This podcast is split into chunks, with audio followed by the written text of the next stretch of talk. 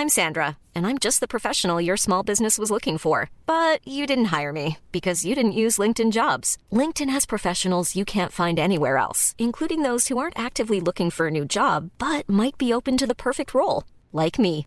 In a given month, over 70% of LinkedIn users don't visit other leading job sites. So if you're not looking on LinkedIn, you'll miss out on great candidates like Sandra. Start hiring professionals like a professional. Post your free job on linkedin.com/people today. From Decrypt Media, this is the Decrypt Daily, and my name is Matthew Diemer. Today on the show, Bitcoin, Taproot, Discord apparently doesn't like crypto, and trading volume on OpenSea. That's coming up today on the Decrypt Daily.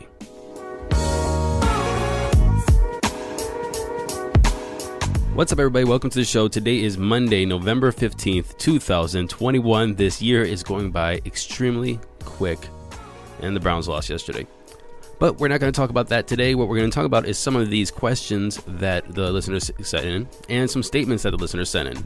And so the first one is from PJ, and PJ sent four questions in Three, I'm not going to answer because they are about uh, NPJ. Thank you for sending in the questions, by the way. But I don't answer questions about trading and things like that.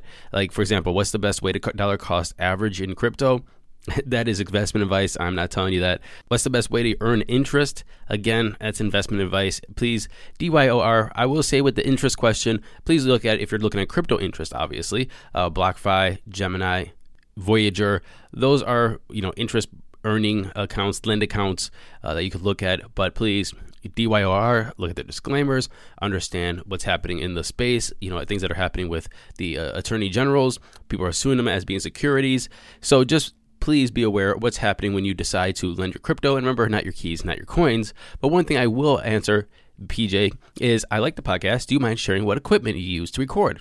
And that's a question I can answer for you. So I use a Shure SM7B, which is pretty much the gold standard for uh, podcasting mics. Um, Joe Rogan uses it. Uh, basically, everybody uses this mic. It looks great. It sounds great. And then I have that going into a Cloudlifter, going into a Scarlett 2i2, going into my MacBook Pro, and I record in GarageBand. And so I think all in, everything here is around $650 uh, minus the cord. So let's just call it 700 bucks to have this podcasting set up. That's minus my headphones, which I have them plugged in as well. It's about a $150 pair of headphones. Uh, you don't need a $150 pair of headphones, but you do need a corded pair of headphones because with the Bluetooth, you have a little bit of delay. So talking and listening to your voice with Bluetooth doesn't work well. Um, but that's what I use. You could probably get really good sound for a lot cheaper. Actually, I know you can, but this is what I use. Last one I want to mention is Quinn wrote in because we're talking about last week. We were talking about the ransomware attacks and different ransomware attacks. Last week we were talking about one that was negotiated from $240 million down to like 50 million. And he wrote in and he made a good point, which I think is probably pretty accurate. He says this going back to the ransomware attack on businesses and the negotiation process from 240 million to 10 million or whatever. I'm not sure if it's the same over there, but in Australia, your insurance is void if you do any sort of negotiations with hackers, as it's deemed negotiating with terrorists or something like that. I wonder if this is to prevent companies attacking themselves and claiming insurance for the attack. Interesting stuff, especially in the growing crypto space. So he brings up a good point. You probably have insurance on hacks if you have a company like this, and then you have to go to the company or the insurance company that is and tell them that you've been hacked, and they have to either negotiate on your behalf or you have to get a lawyer involved, or they have to give you the okay to negotiate because you don't want to hack yourself and then have the insurance company pay you money into your company. Obviously, it makes total sense. I have no clue about this. So if you are an insurance company that deals with this or a lawyer in a company that deals with this, email me, Matthew Aaron at crypt.co, and let's set the record straight. Now, let's get into those crypto prices. Here comes the money. Here we go. Money talk. And I'm recording this at 10 o'clock Eastern Standard Time. And Bitcoin is sitting at $64,950, up a percent in 24. Ethereum, $4,689, up 2.2%. Binance Coin is at $641, down 2%. Tether's in the number 4 spot, and Solana's in the number 5 spot at 241, up 2.3%. Running off the top 10, we have Cardano, XRP, Polkadot, and Dogecoin, oh, and USDC at number 10. Total market cap, we're at 2.84 trillion, a BTC dominance of 43.1, and an ETH dominance of 19.5. And now it's time for Coin of the Day. Our coin of the day today is ranked number 321 on Coin Market Cap.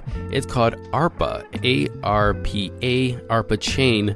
It is up 1% in 24. It's trading at 20 cents even. Total market cap is 226.6 million. Fully diluted market cap is 300.8 million. So what is that? 75% in circulation?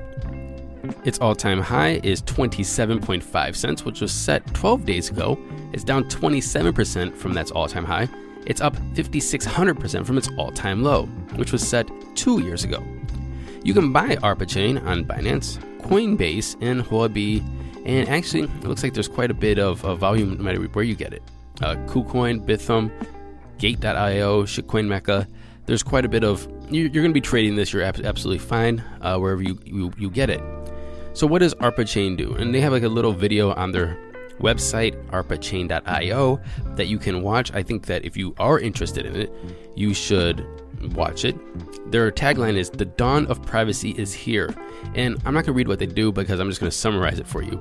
It's basically what they said is like Bitcoin, Ethereum, it's open public blockchains and you can see everything that's happening on the blockchain.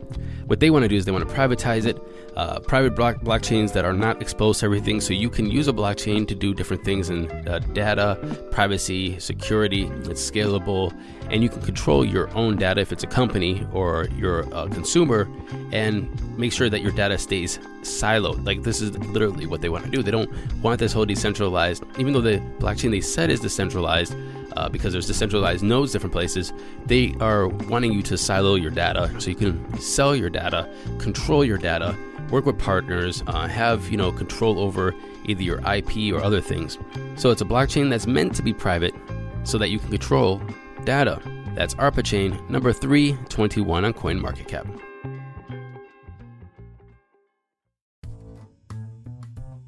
Moving into today's headlines. Taproot the long anticipated Bitcoin upgrade was activated at block 709,632, opening the door for developers to integrate new features that will improve privacy, scalability, and security on the network. The upgrade locked in back in June, when over 90% of the miners chose to signal their support. Uh, but until then, from June until now, basically it was a waiting period, basically to say everybody get your crap together. At the root of this upgrade are Schnorr signatures, and Bitcoin has been using something called the ECDSA or Elliptic Curve Digital Signature Algorithm since then, where a user signs a transaction with their private key in order to approve it's being sent somewhere. Now, every transaction using Taproot will use this new digital signature scheme, adding new capabilities such as boosted privacy, security, and the scale of Bitcoin transactions. In addition to being smaller and faster than the ECDSA, which is, again, I'll say, the elliptic curve digital signature algorithm.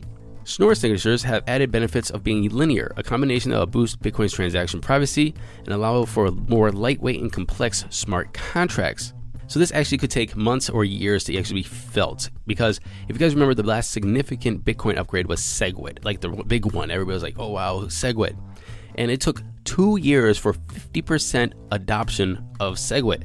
It was pissing people off at the time. If you were around in 2017, 2018, I think it was 2017, the summer, um, you were like, come on, just add SegWit. Everybody just start using SegWit, and it just didn't happen.